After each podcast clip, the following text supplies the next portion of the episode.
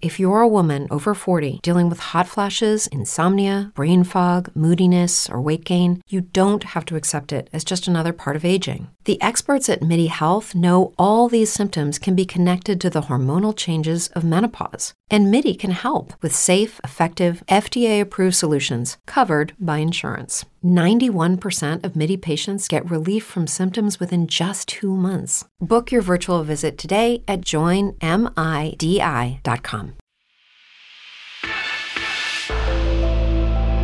רשת עושים היסטוריה. רשת עושים היסטוריה. רשת עושים היסטוריה.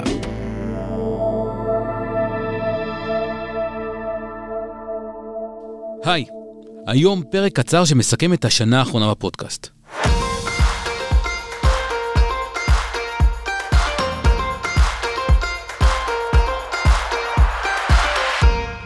זה כמובן לא פרק רגיל, ואם זה הפרק הראשון שאתם מאזינים לו, אז אני ממליץ לא להתחיל איתו, כי אתם די לא תבינו על מה מדובר. הפרק הזה קורה בעקבות סקר שעשינו בדף הפייסבוק של הפרקים הטובים ביותר השנה. הסקר הזה נותן לי פידבק טוב מכם לגבי מה מעניין אתכם יותר ומה פחות. בנוסף עשיתי סקר קטן בטוויטר לגבי סדרות ואורך סדרות, אז שווה לדבר גם עליו. ואני גם רוצה להשוות את כל זה לנתוני ההאזנות שיש לי במהלך השנה. כשהפרק יהיה מעניין, יהיו בו יותר מסתם נתונים, אלא גם סיפורים על מאחורי הקלעים, על איך אני בוחר נושאים, איך בחרתי לחלק את הפרקים, וגם כמה בונוסים, טקסטים שנשארו על רצפת חדר העריכה. אז בואו נראה. השנה הזו התחילה עם הפרק האחרון של הסדרה על תקופת הצנע. המשיכה עם פונזי, אחר כך הייתה סדרה של ארבעה פרקים על גרמניה והסכם ורסאי, פרק על שיווק רשתי, שלדעתי היה פרק השרשרת הראשון בישראל, הייתה סדרה של שישה פרקים על ארצות הברית, ומיד עוד סדרה של חמישה פרקים על בריטניה לפני ובתקופת תאצ'ר. שני פרקים על איסלנד, והפרק הראשון על עלייתה של סין. באמצע, פה ושם, היו גם פרקי שיתוף פעולה עם עושים תנ"ך, עם שנקל ועם עושים טכנולוגיה. הסקר שעשינו מראה דבר אחד בבירור. אתם מאוד מאוד אוהבים סדרות. הפרקים במקום הראשון ועד החמישי היו פרקים מסדרות. אגב, בדיעבד יש שאלה של מתודולוגיה לגבי הסקר. האם נכון היה לשים את הפרקים של הסדרות בנפרד, או את כל הסדרה כהצבעה אחת? האיר את עיניי בנושא בתגובה בפייסבוק המאזין יוניאל יוטן. אני מקבל את התחושה שהיה עדיף לשים את כל הסדרה להצבעה בודדת, כי רואים שרוב האנשים פשוט בחרו את הפרק הראשון של הסדרה, או את הפרק שהכי מזוהה עם הסדרה בשם. בכל מקרה, אז לתוצאות האמת ולעוד הפתעות מעניינות. למקום החמישי הגיע הפרק איך יצאנו מתקופת הצנע. אני חושב שאם הסדרה הייתה עולה להצבעה, היא הייתה זוכה אולי למקום גבוה יותר. אבל בגלל שזה היה רק הפרק האחרון, הוא הגיע למקום הזה. עכשיו, לגבי הסדרה על תקופת הצנע, קיבלתי עליה המון, המון תגובות. אנשים מאוד נהנו ממנה. כנראה בגלל שמדובר על משהו מאוד ישראלי ומאוד קרוב אלינו, שכולנו שמענו עליו, אבל לא ממש הכרנו את הסיפור. אני ממש אהבתי בסדרה שגיליתי כמה דברים לא השתנו מקום המדינה ועד היום. גם אז, כל הזמן, דיברו על יוקר המחיה בישראל. גם אז הממשלה עשתה סלטות באוויר בשביל לא לפגוע בעובדים המאוגדים.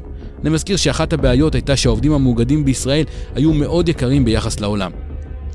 גם אז היו קבוצות לחץ שגרמו לשינויים בהחלטות.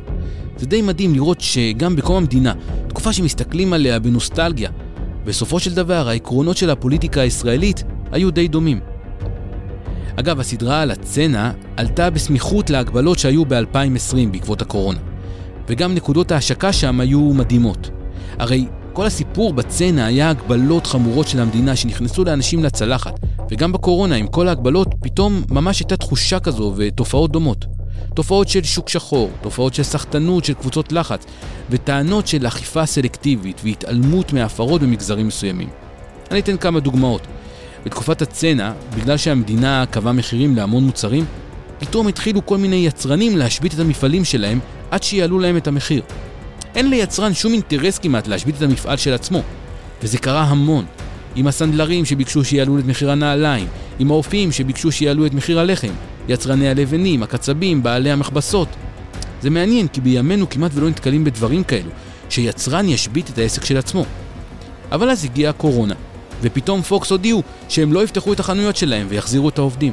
ולא רק הם, הרבה רשתות אופנה לא הסכימו לפתוח את החנויות שלהם בלי לקבל פיצויים. גם הסיפורים על השוק השחור הזכירו לי את הסיפורים על איך בתקופות של איסור על טייק אווי היו עושים משלוח לכניסה לחנות. ספרים שסגרו את המספרה ועשו ביקורי בית בשחור, או סיפורים על עובדים בשחור במשלוחים שמקבלים כסף על חל"ת. זה מעניין כי אחת הבעיות הקשות של הצנע הייתה התפתחות של תרבות של עבריינות. כמעט כולם עברו על החוק. העניים ניסו למכור את התלושים שלהם, העשירים ניסו להשיג מוצרים בשוק השחור, ובאמצע הייתה אופרציה של בעלי מכולות, חקלאים ומבריחים שעשו הון בקומבינות. ועוד דבר, הייתה כמות עצומה של דיווחים ומכתבים למערכת ומכתבים שנשלחו לבן גוריון על כאלו שמקבלים יותר מכולם. אלו היו עובדים בתנובה או בשמן או עובדי נמל ובכלל כל מיני עובדים חזקים שקיבלו ממקום העבודה עוד בשר או ביצים שאחרים לא קיבלו. וזה גם בדיוק מזכיר לי את הכתבות על החתונות במגזר החרדי ואת הטענות שאוכפים את החוקים על עטיית מסכה באופן סלקטיבי. בקיצור, ההיסטוריה חוזרת כל הזמן. טוב, למקום הרביעי.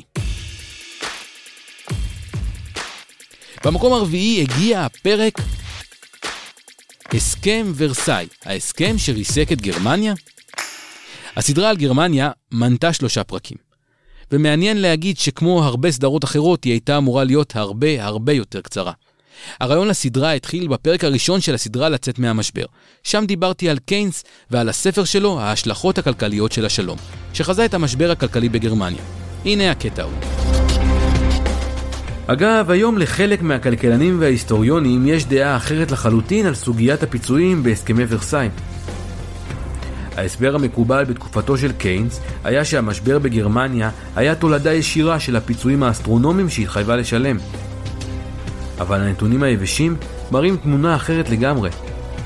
התמיכה שקיבלה גרמניה מארצות הברית לאחר המלחמה הייתה גדולה פי ארבע מהפיצויים ששולמו. וזה לא הכל. גרמניה אומנם התחייבה לפיצוי אסטרונומי, אבל היא מעולם לא שילמה אותו. התשלומים שכן שילמה היו לא משמעותיים ביחס לתוצר שלה. אז מה בכל זאת גרם להיפר-אינפלציה? זו שאלה טובה, שיכולה להיות פרק בונוס מאוד מעניין.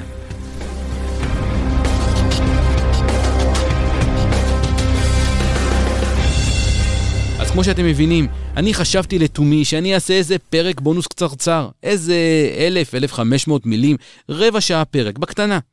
בסוף קיבלתם שלושה פרקים, וכמעט שעתיים במצטבר. עכשיו, הקטע הזה שפרק מתארך ומתארך ומסתבך, קורה לי הרבה. הפרק על מלחמות הבקלה היה אמור להיות הערת אגב של חמש דקות בסוף הפרק על הבנקאים של איסלנד. שני הפרקים הראשונים בסדרה על תאצ'ר היו אמורים להיות חצי פרק או מקסימום פרק אחד של הקדמה. בקיצור, ברגע שאני מתחיל לצלול בחומר, אני טובע, ופשוט לא יכול שלא לספר את הסיפור המלא על כל הרבדים שלו. וזה לא סתם שאני זורק עליכם את כל מה שאני קורא. יש המון דברים שאני חוקר, לפעמים אפילו כותב עליהם, ופשוט לא מוצא להם מקום בסוף. לדוגמה, תאצ'ר עשתה רפורמה בחינוך. קראתי עליה, חיפשתי איפה לדחוף אותה, ובסוף החלטתי שלא להכניס לסדרה, כי זה לא התאים לה, וסתם היה מעריך אותה. אגב, גם דנג עשה רפורמה בהשכלה הגבוהה, שאני כנראה כבר לא אכניס לסדרה על סין. היה גם סיפור נחמד על תאצ'ר בתור שרת החינוך, שקיצצה בחלב שניתן בחינם בבתי הספר, וזכתה להמון ביקורת. שזה די מעניין, כי זה מראה כמה זה קשה לפוליטיקאים להפסיק משהו שנותנים בחינם. אבל לא הכנסתי את זה, כי זה פשוט לא הסתדר עם האופן שבו ערכתי את הפרקים. רציתי שתאצ'ר תגיע בסוף הפרק השני, כשהמדינה על הברכיים. קצת בהפתעה. קצת לתת לה מין הילה של גיבור על שבא לעשות סדר בבלגן. אם הייתי מתחיל לדבר עליה באופן כרונולוגי, הייתי הורס את המוטיב הזה. אז הסיפור הזה, שיכול היה להיות חמש דקות עם קצת סיפורים והסברים, נשאר על רצפת חדר העריכה. אבל היום זה בדיוק זמן מתאים כדי להשמיע אותו. אז הנה הוא.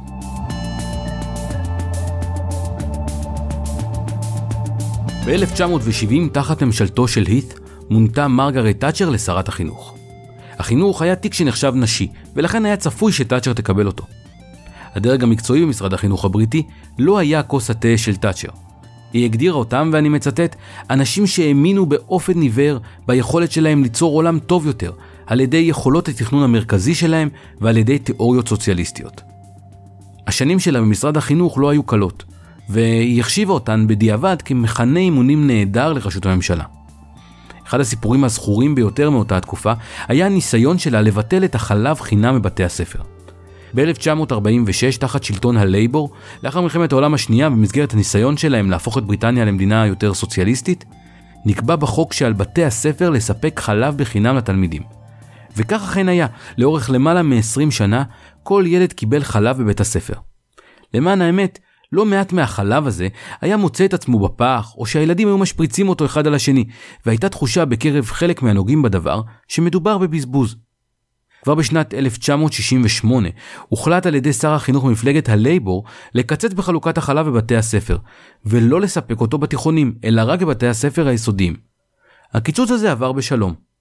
כשמרגרט תאצ'ר הכינה תקציב למשרד שנתיים לאחר מכן, היא החליטה בהמלצת האוצר לבטל את חלוקת החלב גם בבתי הספר היסודיים. אבל כדי לעדן את הגזרה, הוחלט להשאיר את חלוקת החלב לילדים עד גיל 7, ולילדים שדרשו את זה מסיבות רפואיות. תאצ'ר הרגישה שהיא עשתה שירות טוב לתקציב החינוך.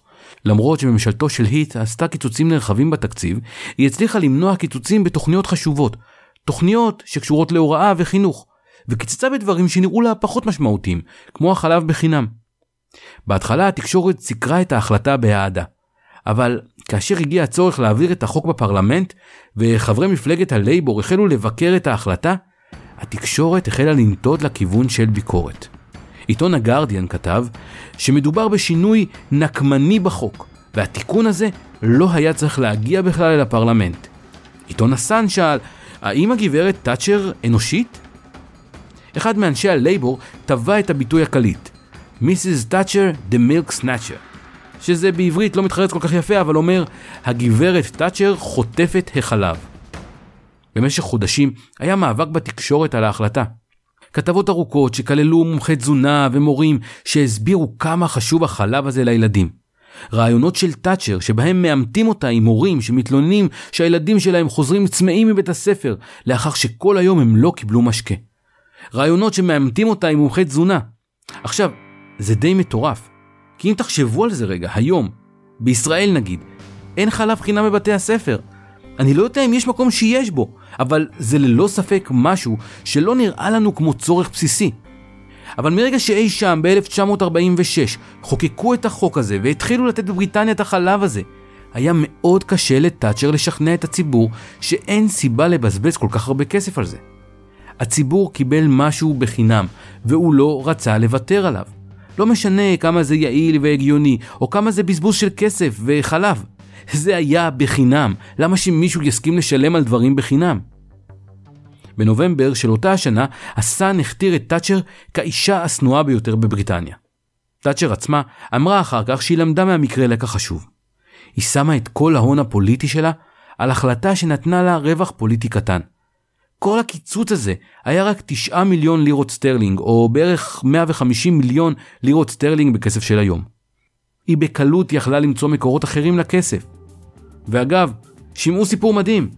אחרי הנפילה של הית' והחזרה של הלייבור לשלטון, שרת החינוך מהלייבור קיבלה את ההחלטה להפסיק את חלוקת החלב גם לילדים מתחת לגיל 7. כלומר, הצעד כנראה כבר היה מתבקש.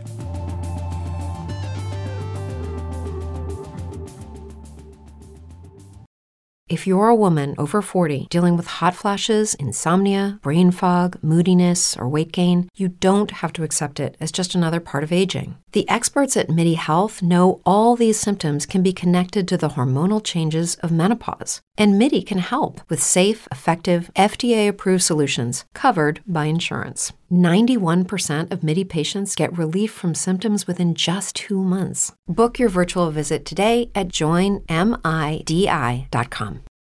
למעשה, בסוף של הרבה פרקים, יש לי טקסט של 100 מילים פה ו-100 מילים שם, שהם התחלה של נושאים שבסוף החלטתי לא להכניס לפרקים, כדי לא להעמיס עליהם. הנה דוגמה לקטע כזה שנכתב בפרק על איסלנד. הכלכלה של איסלנד תלויה מאוד בייצוא ויבוא. איסלנד לא מגדלת את כל המזון שלה בעצמה. זו מדינה קרה מאוד, ורוב האדמות במדינה לא ראויות לחקלאות. אז חוץ מדייג, יש לאיסלנד עוד יתרון גדול. וזו העובדה שיש באיסלנד המון פעילות געשית, ונערות ומפלים, ויש לה אפשרות לייצר חשמל במחירים מאוד מאוד אטרקטיביים. הבעיה היא שחשמל קשה לייצא. בעקבות הזמינות של אנרגיה זולה התמקמה באיסלנד תעשיית אלומיניום גדולה.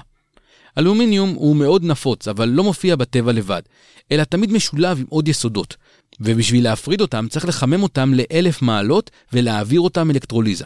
שני תהליכים עתירי אנרגיה. מה שעושים באיסלנד הוא להביא ממכרות ברחבי העולם את האלומיניום הגולמי הזה, ולהעביר את התהליכים האלו שם בזול. היום גם קמה באיסלנד עוד תעשייה גדולה, היא תעשיית קריאת הביטקוין. ביטקוין קוראים בעזרת מחשבים יהודיים. המחשבים האלו צורכים כמות אדירה של חשמל. חברות שקוראות ביטקוין גילו שכדאי להן לעבור לאיסלנד ולהשתמש בחשמל הזול, שהמחיר שלו הוא בערך 15 אגורות לקילוואט שעה, שליש מהמחיר בישראל לדוגמה. לאיסלנד יש עוד יתרון עבור קוראי הביטקוין, והוא שמדובר במדינה קרה. כשמערכות מחשוב עובדות, הן מתחממות. כששמים הרבה מערכות כאלו בחדר אחד, חייבים להתקין מערכות קירור ולשלם חשמל על הקירור הזה. אבל באיסלנד אפשר פשוט להזרים אוויר מבחוץ, שהוא קר מאוד ממילא. כל זה הופך את איסלנד לגן עדן של תעשיית קריאת מטבעות הקריפטו.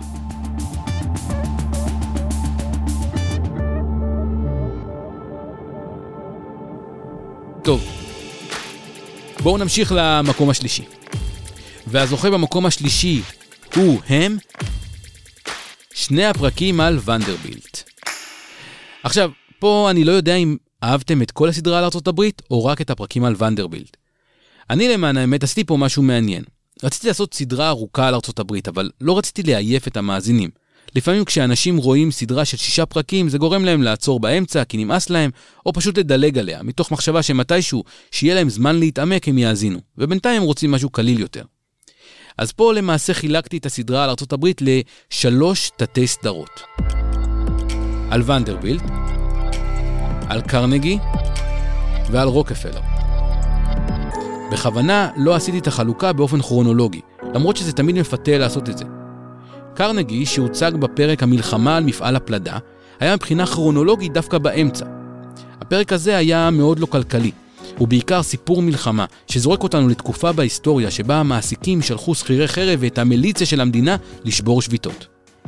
הפרק שאחריו היה נטו כלכלי, ודיבר על התהליך שקרה לאותם עובדים במפעלים, שהפך אותם מעובדי סדנאות יזע למעמד הביניים של תחילת המאה ה-20. זה היה נושא בפני עצמו. אחר כך עברתי בעצם לדבר על הנושא של מונופולים ותחרות. התחלתי עם ונדרבילט, שבכלל היה עשרות שנים קודם, בתקופה של קפיטליזם מאוד טהור וגולמי, עם מעט מתחרים גדולים, אבל הוא הראשון שהופך אותו לקפיטליזם של חברות גדולות, עם מונופולים וקרטלים. ובסוף קפצתי קדימה בזמן, לסוף, לסטנדרט אויל ולפירוק שלה, שהתחיל עידן חדש של הגבלים עסקיים בארצות הברית, לטוב ולרע. אגב, סדרות ארוכות, היה אמור להיות פרק נוסף שאספתי אליו חומר, אבל הוא נדחה בינתיים, על פורד והיוזמה שלו לשלם חמישה דולרים ליום. שם אני מנסה לענות על השאלה, למה הוא עשה את זה? טוב, דור, שים לי תופים. המקום השני. והזוכה במקום השני הוא הפרק האיש ששרד את מאו. אני יודע שהרבה אנשים תולים הרבה ציפיות מהסדרה על סין, ואני ממש מקווה שתאהבו אותה. אני נלחם בשני מישורים. האחד שלא יהיה ארוך מדי, והשני שלא יהיה רדוד מדי. מדובר בנושא עצום. אז עדיין עובדים על זה, מקווה להצליח. אגב, עשיתי בטוויטר סקר לגבי מה אורך הסדרות שאתם מעדיפים. נתתי שם אופציות ללא סדרות ועד שישה פרקים לסדרה. ונראה שהרבה אנשים מרגישים בנוח עם סדרות של שישה פרקים, ואפילו יותר. 60% הצביעו ששישה פרקים זה בסדר. עוד 26% הצביעו שהם מעדיפים שהסדרה תסתיים תוך 4 או 5 פרקים, 12% הצביעו תוך שלושה, ואחוז בודד העדיפו שלא יהיו סדרות בכלל או מקסימום שני פרקים. ובואו נודה באמת, יש מצב שנלחץ להם בטעות. מי לא אוהב סדרות? אז בכל אופן, נראה ששישה פרקים זה לא נורא לרוב המאזינים, ובכלל, כל עוד אני באזור הארבעה עד חמישה, אני מכסה אחוז ניכר מהמאזינים. שלושה זה כבר 99% מהמאזינים, שזה טוב, כי זה מספר שאמור לכסות את רוב הנושאים. הבעיה שבמקרה של סין, אין סיכוי. הסדרה הזאת תהיה לפחות חמישה פרקים, ויש מצב שנגיע גם לפרק שישי, למרות שאני נלחם בזה. כמובן שכמו תמיד אני מחלק את הפרקים לפי נושאים, ודואג שכל פרק יעמוד בפני עצמו, כדי שיהיה ניתן לשמוע אותו כמעט ללא תלות בפרקים הקודמים. ועכשיו, למקום הראשון. במקום הראשון זכתה כנראה יותר אישה מאשר פרק. אשת הברזל. למרות שזה לא הפרק הראשון בסדרה על בריטניה, הוא זכה לרוב הקולות, כנראה בגלל שהוא כל כך מזוהה עם הסדרה עצמה.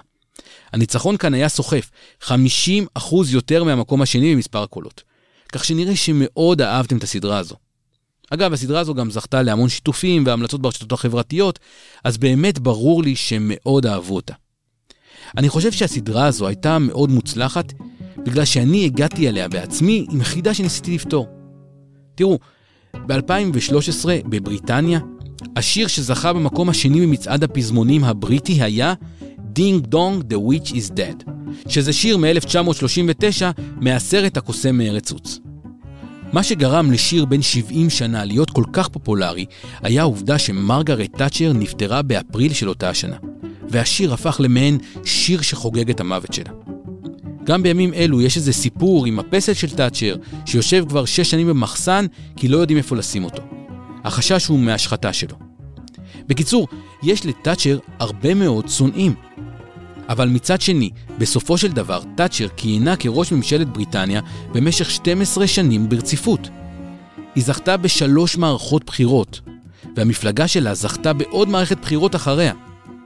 צ'רצ'יל האגדי הנהיג את בריטניה במצטבר במשך פחות מתשע שנים. ראש הממשלה האחרון שכיהן כל כך הרבה זמן, עשה את זה 160 שנה לפניה, ונלחם בנפוליאון. אז בטוח יש משהו שהיא עשתה טוב. הרי בריטניה היא לא דיקטטורה, ויש סיבה לכך שהיא הצליחה כל כך. ובשביל להסביר את הסיבות האלו, נאלצתי להעביר אתכם בשני פרקים מתישים של מאבקי עובדים, אסונות תכנון מרכזי, הלוואות חירום מכל העולם וזיגזוגים של ראשי הממשלה הקודמים, שמסבירים על כל מה שהיה רע לפני שהיא הגיעה. מה שהכשיר את הלבבות לרפורמות שלה. וגם להראות לכם עד כמה היא חזקה יותר מאלו שקדמו לה, ואיך היא לא עשתה U-turn. היא לא נכנעה ללחץ, והלכה בדרך שלה עד הסוף. בקיצור, מכירים את זה שאתה מסביר משהו, אתה מבין אותו הכי טוב? אז זה בדיוק מה שקרה שם. טוב, אני רוצה לנצל עוד אמת מידה שיש לי, והיא נתוני האזנות. אז בכללי יש גידול במאזינים מפרק לפרק, אבל מדי פעם רואים פרקים שעושים יותר. ולמען האמת, כנראה שמה שהכי משפיע על זה, הוא השם של הפרק. אז פרק אחד כזה ששבר שיאים היה האנשים שהפכו את אמריקה לגדולה ושילמו את המחיר. וגם המדינה שקלעה את הבנקאים שלה. וגם פרק שיתוף הפעולה שעשינו מפוצצים את הבועה, שכנראה הצליח לא רק בזכות השם, אלא גם בזכות המאזינים של עושים טכנולוגיה שהגיעו להאזין לו. יפה, עד עכשיו דיברנו על מה שהיה. אבל היו למען האמת לא מעט פרקים השנה שלא שמעתם אותם. נושאים שחקרתי ולמדתי ולפעמים אפילו כתבתי, אבל לא הבשילו לפרק. לדוגמה, עבדתי על סדרה של שניים או שלושה פרקים על בועת המיסיסיפי בצרפת. יש שם סיפור מעניין שכולל הונאה, בועה כלכלית והמון פיתוחים בתחום של תיאוריה מוניטרית. אבל איכשהו כל הזמן הרגשתי שאני לא מצליח לתפוס את הסיפור המלא וחיכיתי למצוא יותר מידע. תכננתי פרק על הכלכלה של מגפות, אבל אני לא מת על פרקים של סקירות היסטוריות של תופעות, ויותר אוהב סיפור טוב, ופשוט לא מצאתי איך לבנות את הפרק בצורה מעניינת. תכננתי גם סדרה על הכלכלות של מדינות סקנדינביה, אבל טבעתי שם באינפורמציה, כשכל מחנה כלכלי מושך לצד שלו. הסוציאליסטים מסבירים כמה הסוציאליזם מוצלח שם, והקפיטליסטים מסבירים כמה הכלכלות האלו הן בעצם קפיטליסטיות. ויש גם את אלו שבכלל טוענים שהכל שם פיקציה, ועוד רגע זה קורס ולא יחזיק מעמד, והנה מדינה זו או אחרת מפחיתה בהטבות הסוציאליות שהיא נותנת. אני בקיצור, אני אוהב היסטוריה, כי אני קצת אוהב את השחור לבן שלה. אין לי כוח ויכולת להיכנס באמצע ויכוח חי ולפרשן אותו. עכשיו, אני רוצה לעבור לדבר על הצד ההפוך. על הפרקים שלא אהבתם. על אלו שקיבלו את הציונים הנמוכים ביותר. אז ניתן לראות באופן די מובהק שלא אהבתם את פרקי שיתוף הפעולה. היו שלושה כאלה השנה. אחד עם עושים תנ"ך, אחד עם שנקל ואחד עם עושים טכנולוגיה.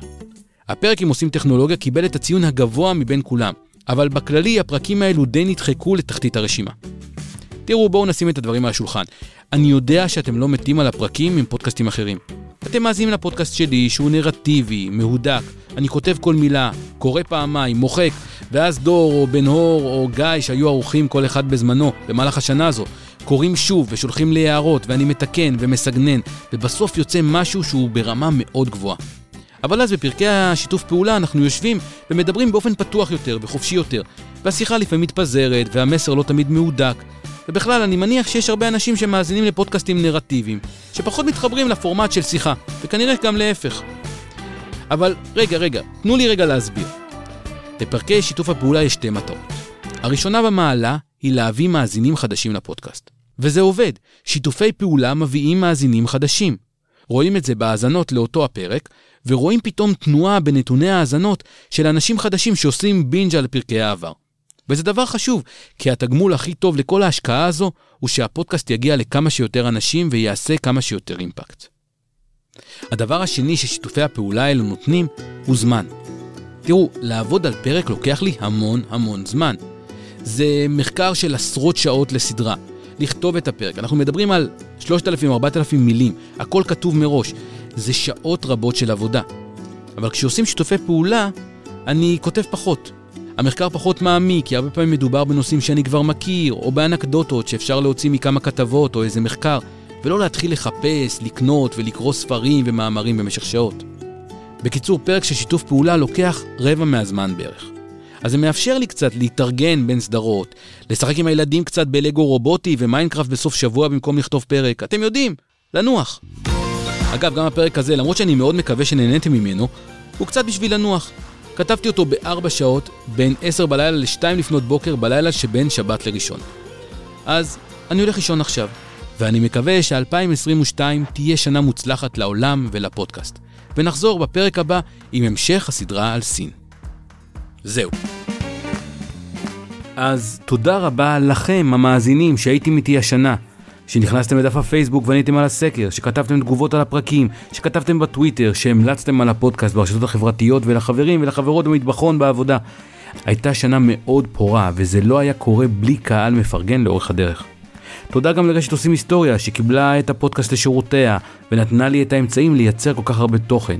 לגיא בן נון ובן אור הברי האורחים שלי השנה, לדור שפיר העורך והמפיק הנוכחי, וגם לבן אור הברי ואפי בריק מנהלי המכירות ושרה וכטל מנהלת הקהילות, אביב שם טוב סמנכ"ל התפעול, רן לוי העורך הראשי ודני תימור המנהל העסקי.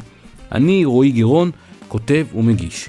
אני זמין בטוויטר, חפשו רועי גירון ואתם גם מוזמנים לדף הפייסבוק שלנו לדיון על הפרקים. כשבגרוש היה חור.